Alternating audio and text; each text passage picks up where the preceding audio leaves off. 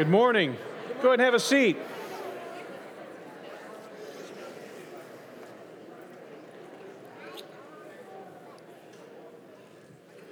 On a more um, liturgical Sunday, it seems appropriate to uh, do a little bit different greeting. The Lord be with you. Excellent. Um, uh, we don't even practice that around here, but so many of us um, have experienced that. And so that's, um, we'll be looking over the next few weeks as we move into the nativity season. You'll see where that comes from, where that call and response comes from. So um, you can be looking forward to that. Well, this is, um, we've, we've kind of wanted to do this throughout the years this idea of taking a whole Sunday and stepping outside of the normal sermon series and all that kind of stuff and really emphasizing what is going on um, when we do these different um, activities within the church. Um, years ago, uh, Pike Weiser and I taught a series called Weird Things Christians Do. And uh, it included some of these things. You could go back maybe and look at that on uh, the website. But um, so that you know, like we, when very often, if we don't explain or we don't understand what we're doing when we do certain activities in the church, they just turn into um, really just kind of religious actions or, or, kind of rote behaviors. And we don't, we don't ever want that to happen. So, probably um, the, the plan is that about four times a year, um, we're going we're gonna take an entire Sunday, set it aside, and emphasize these main um, kind of behaviors, these, these sacraments, these holy activities, these, um, these things that we do as a church and explain what we're doing, why we do them, what the biblical background is, even what the history of them are. And, uh, and it'll be a little bit different every time we do it. We may emphasize different ones. Today, we're going to spend a few minutes on each of these three things, about 10 minutes on each one. So, um, as we're looking at these different things, and we want you to know what it is we're doing, why we do them, etc. So, um, first one we're going to be looking at is what we call parental dedication um, at this church. And I'm going to explain why we call it that as we talk through this. Now, many of you may be from a church background, for example, that had infant baptism um, or christening, um, depending on the different denominations. Um, that was uh, early on in the church. The, the, the early church fathers, within a few generations after the disciples had all died, um, the early church started the practice of baptizing infants. And and there's debate over how that happened or why it happened, but it, it seems like here's kind of was the thinking early on was that and we're going to look at this, was that for the Jewish family, um, very quickly a child, a, a, boy, was circumcised. And so this was meant to communicate this is now, these, this child is now one of the people. They are one of us.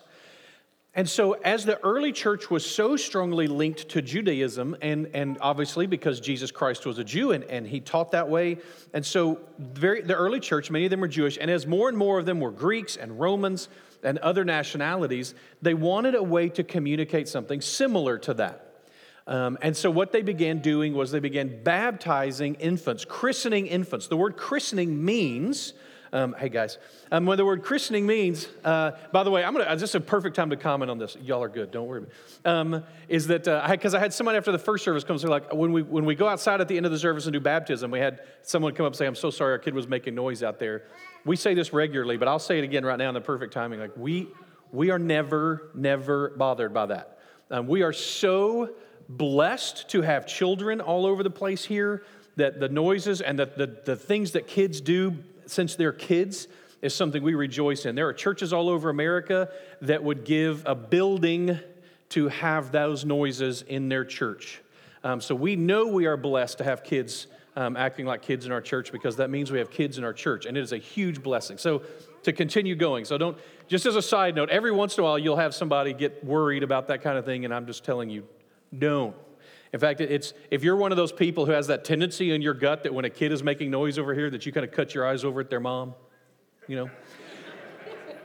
that probably means there's something wrong with your heart that needs to be dealt with. Um, so, so let's not let's not be doing that here. So um, back to this. So in Leviticus, for example, I'm going to come back to that. But the, in Leviticus chapter 12, um, we see this, these instructions are being given to the Jews very early on. When the days of her purifying, meaning the, the mother, um, are completed, whether for a son or a daughter, she shall bring to the priest at the entrance of the tent of meeting, at that time a tabernacle, not a temple, um, a lamb, uh, a lamb a year old for burnt offering, and a pigeon or a turtle dove for sin offering. In particular, the firstborn child had a special role. Um, they were consecrated to God in particular. In Exodus 13, The Lord said to Moses, Consecrate to me all the firstborn. Whatever is the first to open the womb among the people of Israel, both man and beast, is mine. Now, we consecrate every child and every, and not just the child, the family. We consecrate the family here. And so we're going to, I'll talk more about that, explain more about that here in a minute. This is what Jesus' parents were doing in Luke chapter 2. So in Luke chapter 2, verses 22 through 24, this is what you, when you're reading, when you're going through Nativity, you're going to see this verse, and now you'll understand the roots of it. And when the time came for the purification according to the law of Moses, they brought him up to Jerusalem to present him to the Lord. As it is written in the law of the Lord, every male who first opens the womb shall be called holy to the Lord. And to offer a sacrifice according to what was said in the law of the Lord, a pair of turtle doves or two young pigeons. So they were consecrating Jesus as a good Jewish family, just like they would with any firstborn of any of man or animal in Israel.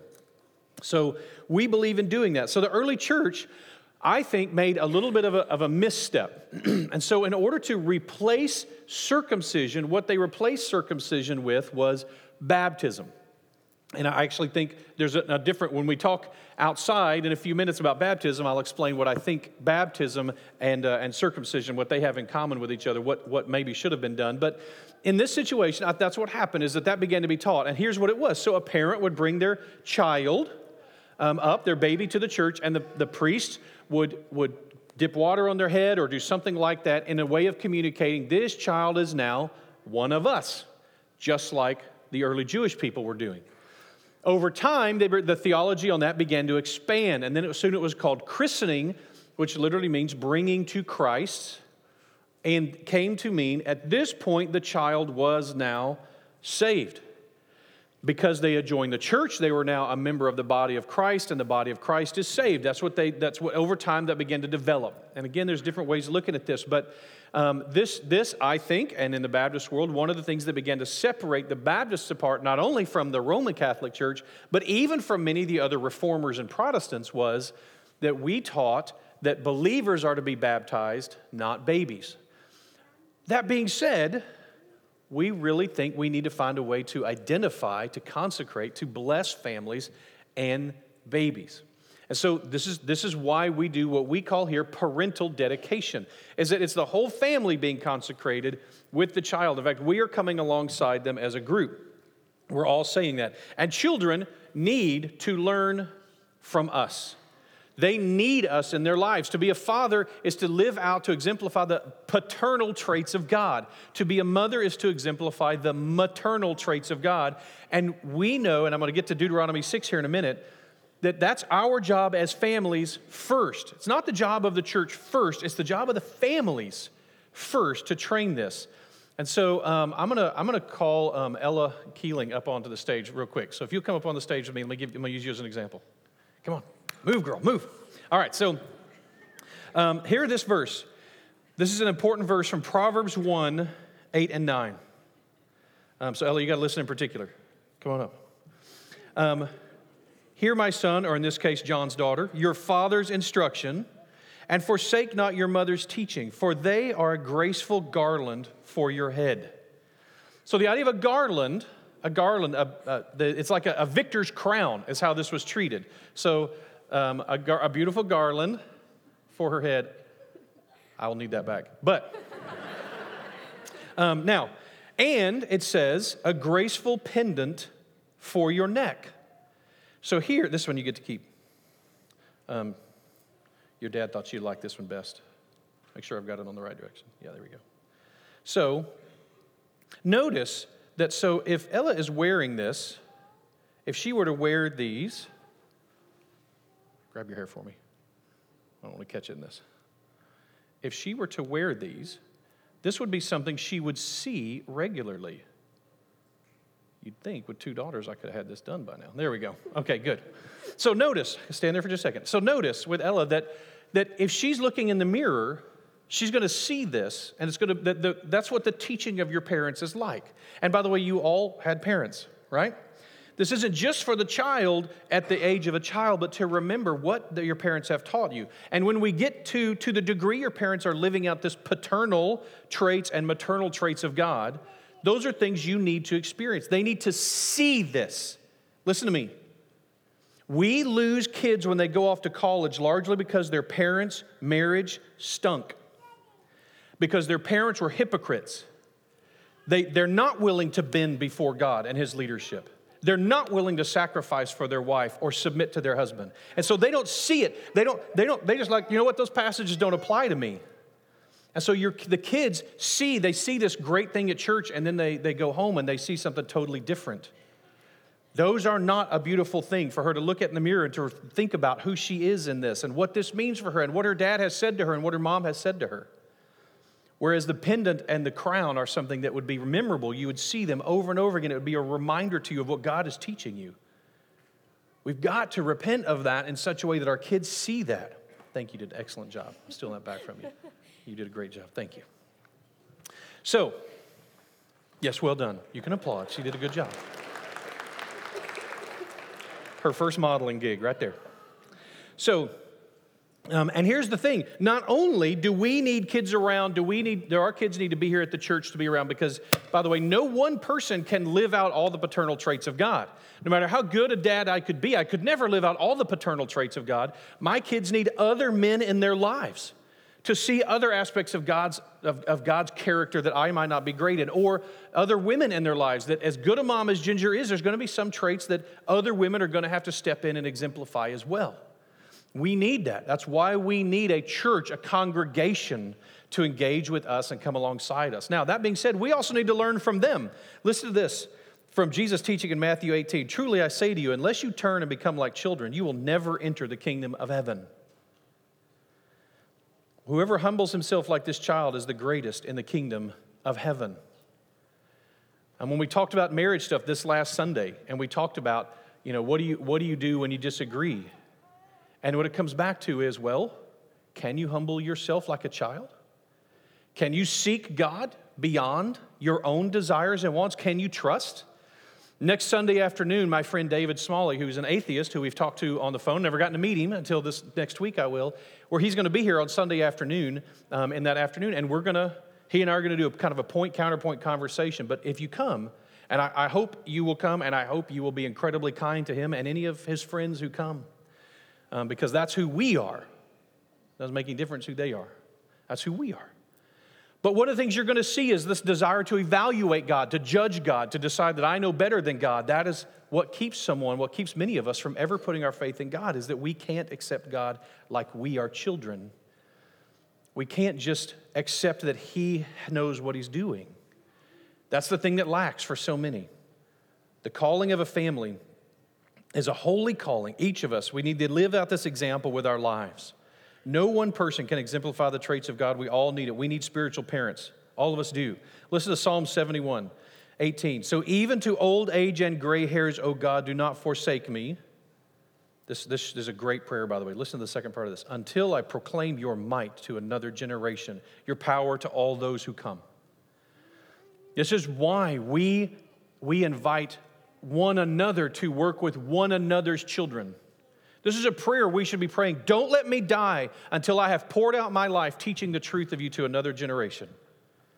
Till we've done that. 2 Timothy 2 1 and 2 says, You then, my child, be strengthened by the grace that is in Christ Jesus, and what you have heard from the presence of many witnesses, and trust of faithful men who will be able to teach others also maybe the key passage about discipleship right here but that's what we're doing as parents. That's what we're doing with one another's kids is we're taking what we have learned and teaching it to them so that they can teach it to a next generation and they can teach it to a next generation and they can teach it to a next generation as has been going on for 2000 years.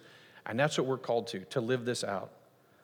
And the one we default to around here constantly um, that you're used to hearing every time we do a parental dedication. Hear, O Israel, the Lord our God, the Lord is one, and you shall love the Lord your God with all your heart and all your soul and with all your might. This is the key passage for the Jewish people. This is what made them stand apart from all the other religions, from all the other peoples, was this verse. And listen to what it's followed with immediately. And these words I command you today shall be on your heart, and you shall teach them diligently to your children You'll talk about them when you sit in your house, or when you walk by the way, and when you lie down, and when you rise. And you will bind them like a sign on your hands, and they'll be like frontlets between your eyes, and you will write them on the doorposts of your house and your gates. This is what we're called to. Moms and dads, grandmothers and grandfathers, aunts and uncles. This is, this is what we're called to in the family. to live this out for these kids so that they will see it, to use our words to teach it, to use our behaviors to show it. This, this should be plenty to unify anybody who has children. You don't have time to do anything but this. If you, if, if you, to be distracted by other things, for us to be focusing on so much of this. Um, really want to encourage you for, for all of us and for myself that we are doing this and doing this for one not only for our children but also for one another's children so i'm going to turn over to rebecca and we've got some families that we're going to dedicate them and so I, I want you to have all this in your mind understanding this is why we do this as a church and when we stand at one point and we speak this is what we're speaking to. It's my joy today to introduce you to three families we have. We're actually going to start with the Longinos. Um, so we have Travis and Chantel and their drummer boys, um, Jackson, and they're dedicating Micah today. And so each family uh, took the time to pick out a verse. The verse is something they're praying over their family and specifically this child. So, what verse did y'all pick for Micah? You know what? It helps when you turn them on. Let me just, there you go. Uh, we chose Philippians 2, verses 3 and 4. Uh, do nothing out of selfish ambition or conceit, but in humility count others more significant than yourselves. Let each of you look not only to your own interest, but also to the interest of others. Amen. Knowing the characters of the Longinos, that verse does not surprise me at all. And then we're going to have the Merediths. We have Matt and Mallory, and they're dedicating Miss McKenna this morning. And they as well chose a verse. Good morning. We chose um, 2 Peter 1 5 through 8. For this very reason, make every effort to add to your faith goodness, into goodness, knowledge, into knowledge, self control, into self control, perseverance, into perseverance, godliness, into godliness, mutual affection, mm-hmm, into mutual affection, love. For if you possess these qualities in increasing measure, they will be keeping you from being ineffective and unproductive in your knowledge of our Lord Jesus Christ. Amen. Thank y'all. Oh, making sure she knows Dada. And then we have Stephanie. Um, Stephanie is bringing up Miss Rinley Eleanor Kate. Her husband, uh, Michael, is actually overseas at this moment, um, working in Afghanistan. And then she checked the rest of her crew into class uh, Will, Larkin, Evangeline, and Scarlett. Will, yeah, Will Larkin, Evangeline Scarlett. There we go. And then Miss Eleanor, Miss Rinley Eleanor. So, will you share with us? Um, yes, Michael picked um, 1 Corinthians 2 9. Um, but as it is written, no eye has seen, no ear has heard, and no mind has imagined the things that God has prepared for those who love him. Amen. Thank you all.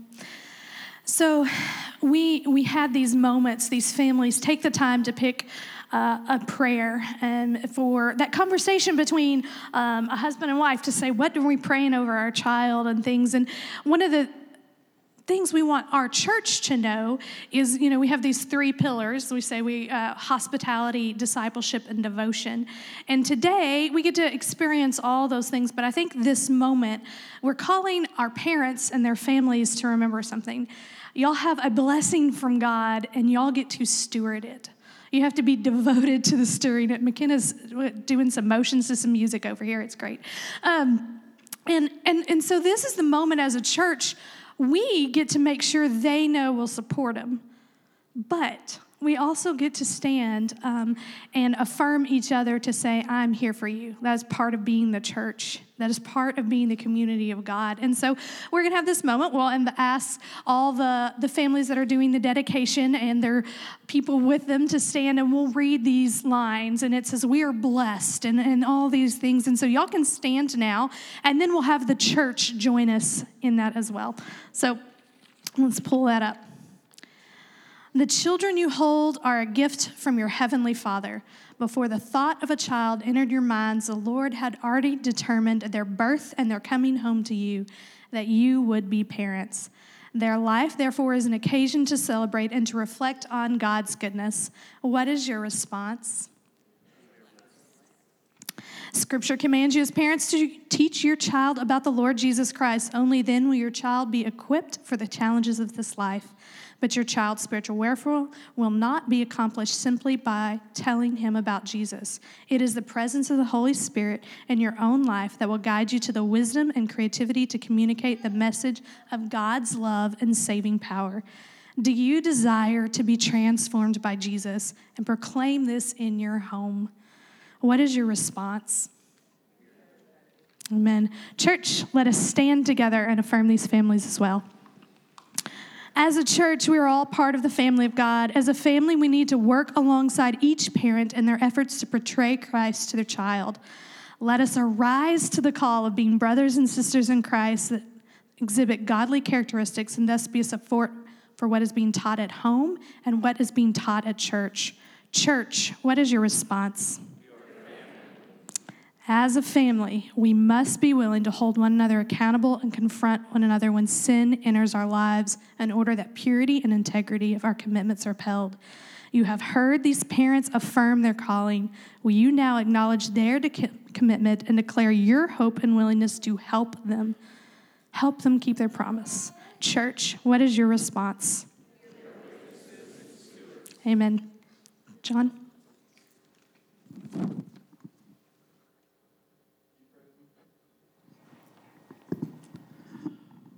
Father, we thank you for these gifts. We thank you both for these children and then each other. Um, we ask that you would make us good stewards of all of these things that you've blessed us with, but most importantly, of your gospel, that it would be on our lips, that we would tell people, we would remember it ourselves, and we would tell people about it. Thank you, Father, for loving us. Thank you for forgiving us. Help us to love and to forgive each other. It's in your name we pray. Amen. Y'all can be seated. Um, we're going to take our tithes and offerings at this time. So if you're on the outside most seat on your row, there's a basket underneath that seat, and you can just pass it along to the inside. And if you're on the inside most seat, just hold on to it until an usher comes and grabs it from us.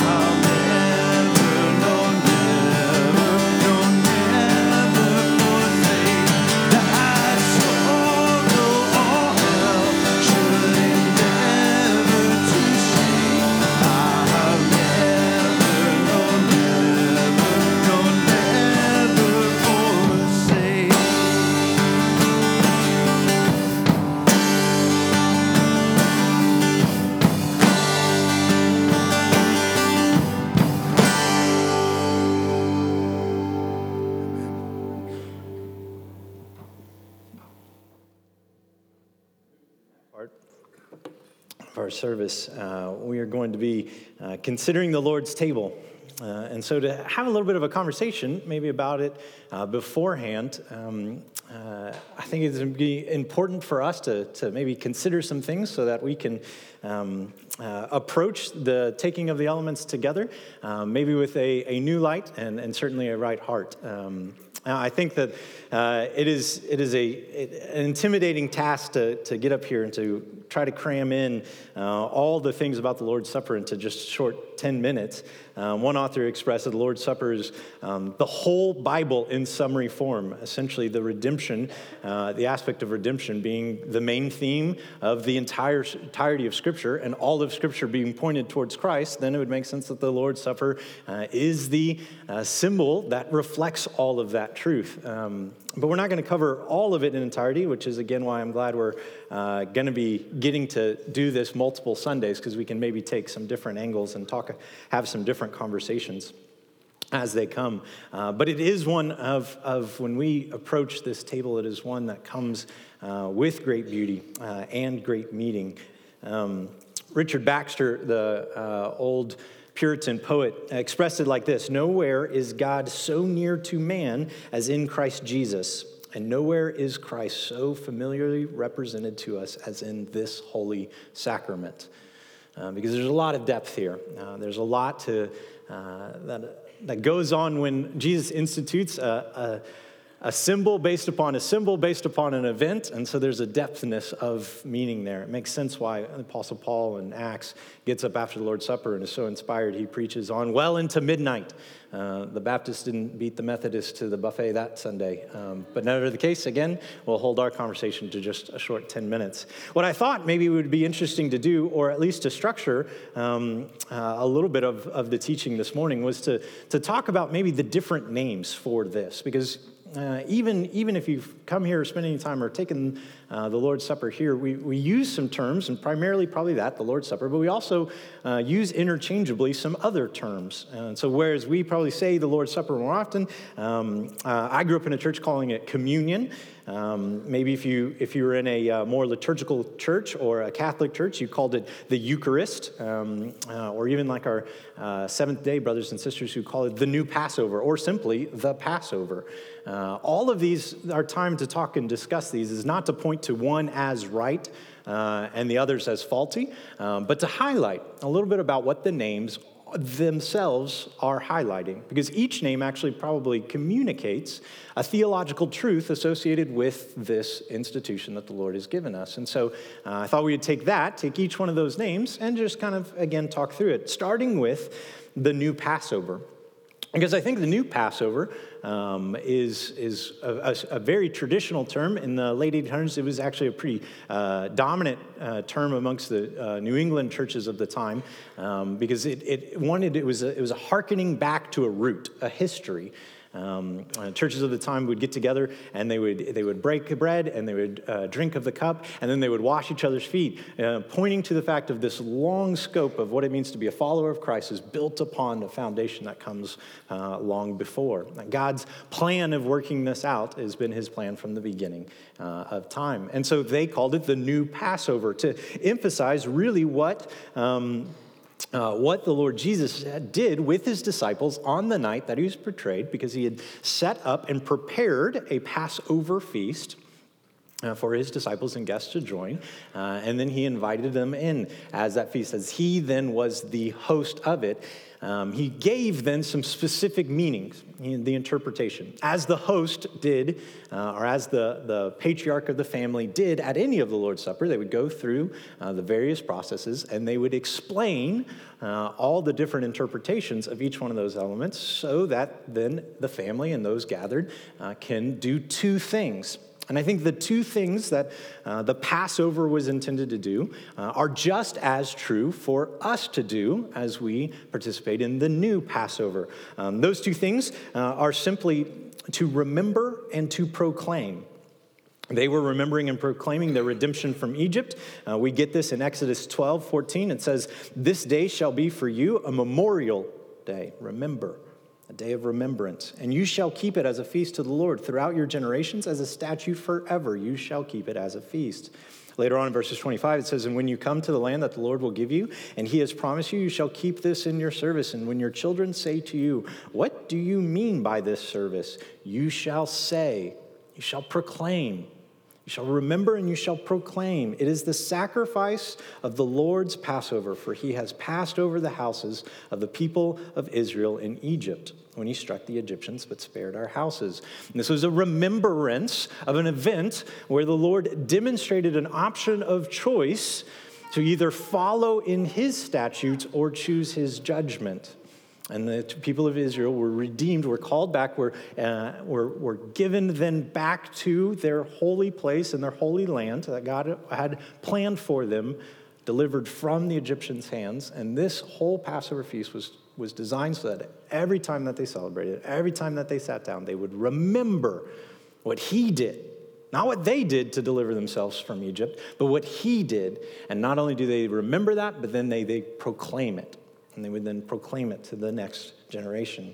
And the Lord's Supper was instituted for the same reason. Apostle Paul in 1 Corinthians writes this For I received from the Lord what I also delivered to you, that the, that the Lord Jesus, on the night when, his, when he was betrayed, took, uh, took bread, and when he had given thanks, he broke it and said, This is my body, which is for you. Do this in remembrance. To remember. Do this in remembrance of me. In the same way, he also took the cup after supper, saying, This cup is the new covenant in my blood. Do this as often as you drink it in remembrance of me. For as often as you eat this bread and drink this cup, you proclaim the Lord's death until he comes. So we remember and we proclaim when we enter into the Lord's table at the Lord's Supper. Now, the Lord's Supper is another term, uh, again, the one that we probably typically go to and use here more often. Again, not to emphasize anything in particular above the others, but to emphasize something true, which is it is not our supper, it is the Lord's Supper. He stands, of course, as the host. And as the host who's done the work, he makes an invitation to us. He invites us to come in. He is the one who is provided. He is the one who has merit. He is the one who is worthy and holy. And as we stand, apart from him, we have none of those things. And when it's important, if we put our faith only in ourselves to cure that problem, then we will live and, and eventually die with that problem still intact. But because the Lord is gracious and because the Lord has, is sovereign, he has given the invitation over to us to be welcome to his table as he is the provision. This is ultimately what uh, is made clear when he, when he gets to the point of the interpretation in the process of the Passover, when he says, This is my body, this is my blood. He is saying, What you have accounted in the Passover in remembrance of an event, now I'm telling you, the new interpretation is that you remember that event only as it foreshadows me. He took the meaning, which was the same, and made the subject abundantly clear. This is about me. And as Lord, and as the one who hosts uh, this feast, I call you. This is probably where we get the term, or what at least is emphasized out of the term communion, um, probably clearest and, um, and, and, and seen because communion um, speaks to the profound way in which we participate in uh, Christ's death and resurrection. The same Greek word where, where they get the, the, the term communion from in 1 Corinthians is one that can be loosely translated to partake, to come in. Uh, and so there is something about the Lord being the host, and that the Lord, as host, has invited us to come to his table. And there is beauty and richness in that invitation and something to be celebrated uh, about getting, getting to know that we have no place to be standing there. As enemies of God, we shouldn't even be in the room, let alone because of the work of Christ on the cross. He says, Put your faith in me, and I welcome you not just into the room, but down at the table as my family. This is the great invitation. Maybe you are here this morning, and maybe so, so many other times have, have, have wondered how can a God be ever for me when so often I just live my week and forget about him? This table then is for you. This is why we gather, to remember that He is utterly for us. And that is a beautiful picture. And with that, we should respond then, probably appropriately, with thanks. This will be our last uh, name because some of y'all have probably grown up uh, calling it the Eucharist, um, which is just a, a, um, a, word based on the Greek um, for thanksgiving. This is the from the side of, of when he broke the bread, he gave thanks. And in this, I think we are supposed to go and approach the table with thanksgiving. giving thanks that He is the one who has, um, that, that has put this together and done the work, that He has invited us, and our response to that invitation should be that of thankfulness. Now, that's going to draw on a lot of emotions, and I hope you focus in on those emotions as we go into the various corners here in a minute and, and uh, grab the elements, because um, with Thanksgiving, we know that there, that there is a side of just immense joy. I mean, if it wasn't abundantly clear, this is what we were talking about that the, that the Lord has done a great work and He has offered that to us. And we should respond with great joy. Yet, we know that that is not in opposition of understanding that there's some somberness here, too. That the real depth of emotion uh, is an intermixture play of the two, that we are thankful, so utterly joyful we have a spot, but we know that it came at a great cost. And so let's reflect on that great cost on which we, we get this invitation. And I will say, if you've never accepted that invitation, then, then this meal probably shouldn't be for you because it doesn't then symbolize in your life uh, its entire purpose. But I will say, if, if you haven't done that, then there's no reason you can't take this today because right now you can say, Lord Jesus, I accept your invitation to the table. You can confess your sins and realize you're not worthy and call upon him who has made uh, the proclamation to us all that it is my death, my resurrection that proves life, and that life is an abundant offering to you. And so maybe you need to take this time in getting the elements to ask, ask Jesus to do that work he has promised in the first place. Whatever it is and however you need to respond, this is the time that we'll go ahead and ask you all to stand up, head to the corners, grab your elements, and come back together, and we'll partake as one.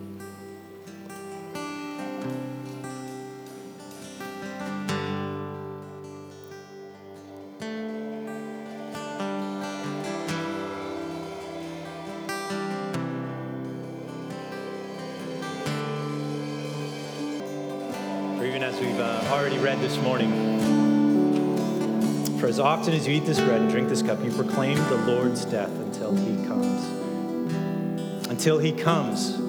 Because one day we won't be doing this again. One day we won't need to have a symbol because we will have the Savior. And we will be at a table, and we will be sharing a meal, but it will be the Feast of the Lamb in perfected body with no more sin, with no more suffering.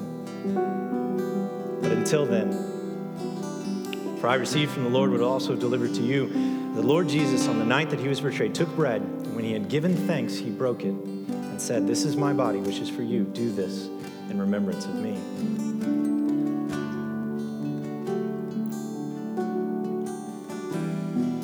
In the same way, he also took the cup after supper, saying, This cup is the new covenant in my blood.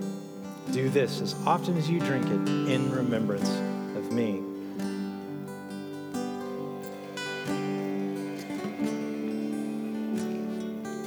Pray. Father, it is amazing that in all the ways that you could bring about salvation, you chose to break yourself. Such suffering demonstrated through your Son is a testimony of your great love and pursuit of us. And so, as we remember this work this morning, remind us of the salvation continuing to work out in our lives. So, upon that continual work, we ask until you come. Come quickly, Lord Jesus. Come. Amen. Now we're actually, y'all can stay standing because now we're actually going to transition outside uh, to the baptistry to conclude our service with some baptisms. So, y'all gather up all your stuff and we'll conclude outside.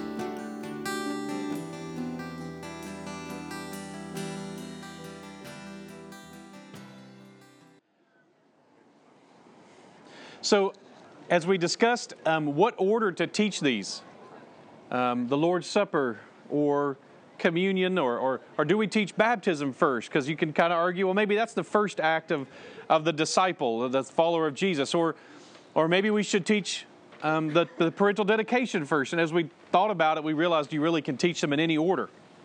Each one of them uh, tells a part of a big story um, that's certainly very important. And, and we get to see the little ones dedicated with their families and then we know they're trained up and at some point lord willing they put their trust in jesus christ to save them and we're all part of, of that story together and and at some point they partake in communion they come to the lord's table first for salvation and and then again as that, that image of, of trusting in Christ to save us, the, the work He did. I mean, what kind of a God breaks Himself? That's, that's not a God we would expect.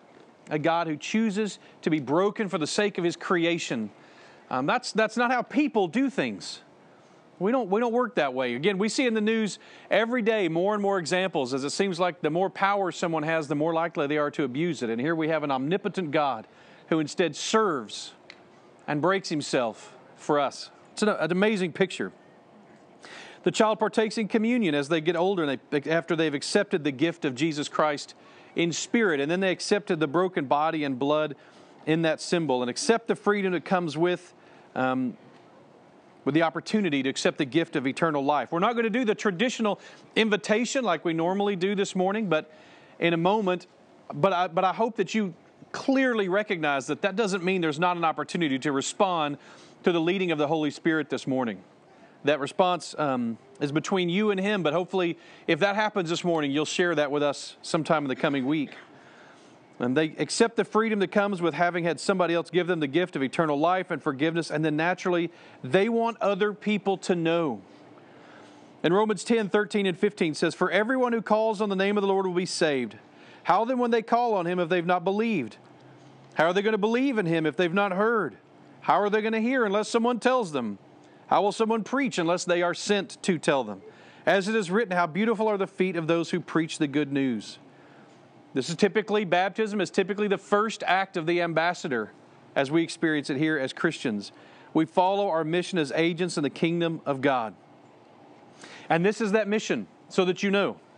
And Jesus said to them, All authority in heaven and earth has been given to me. Go therefore and make disciples of all nations, baptizing them in the name of the Father and the Son and the Holy Spirit, teaching them to observe all that I have commanded you. And behold, I am with you always to the end of the age. And the other day, I got to, to reteach um, through the, the kind of introductory videos that we do for people who come to the website and the distinctives of us as Christians. What makes us different from the rest of the world that we are Christians? What is it that we believe and proclaim? Us as Baptists, um, us as, um, as a local body of believers, and us as ministers. And one of the things that I talked about that, that really is a distinctive from the churches I grew up in was that we have the opportunity to all answer this call. That in fact, the minute you come out of the water as a baptized person, you should now, your eyes should change and you should begin looking for people that you can baptize. And that's not just for the paid church staff with seminary degrees. In fact, um, this morning we've already baptized a couple of people, and both times dads were baptizing their children.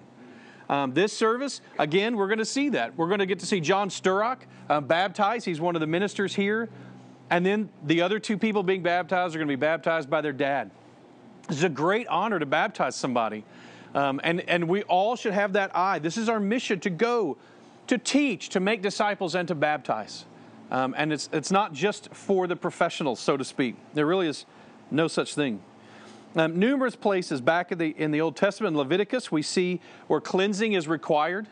Um, and we know that at least a thousand years before Jesus, people were, in the Jewish world, they were immersing people in baths that look shockingly similar to this. When you go to Israel and you see the mikvah baths, they look just like this. What they were experiencing every time they went to the temple, what Jesus would have experienced, what his people would have experienced, what his followers would have experienced, is the mikvah bath and it was um, tavila, immersion that they experienced.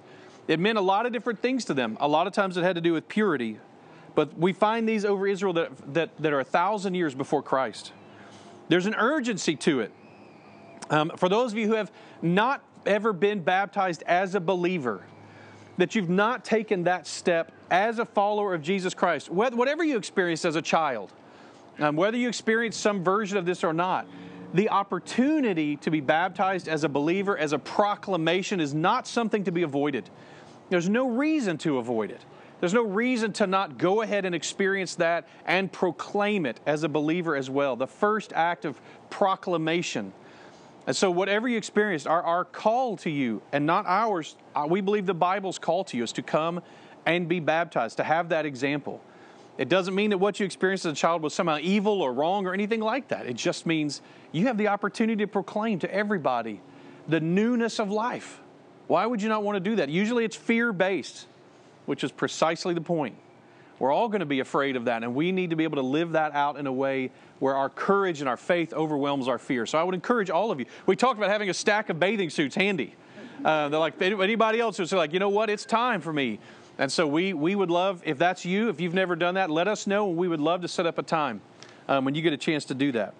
So, that being said, so there's an urgency to it. Listen to what listen to what Ananias, who is the man who came and healed Paul and was involved in Paul's uh, kind of confession.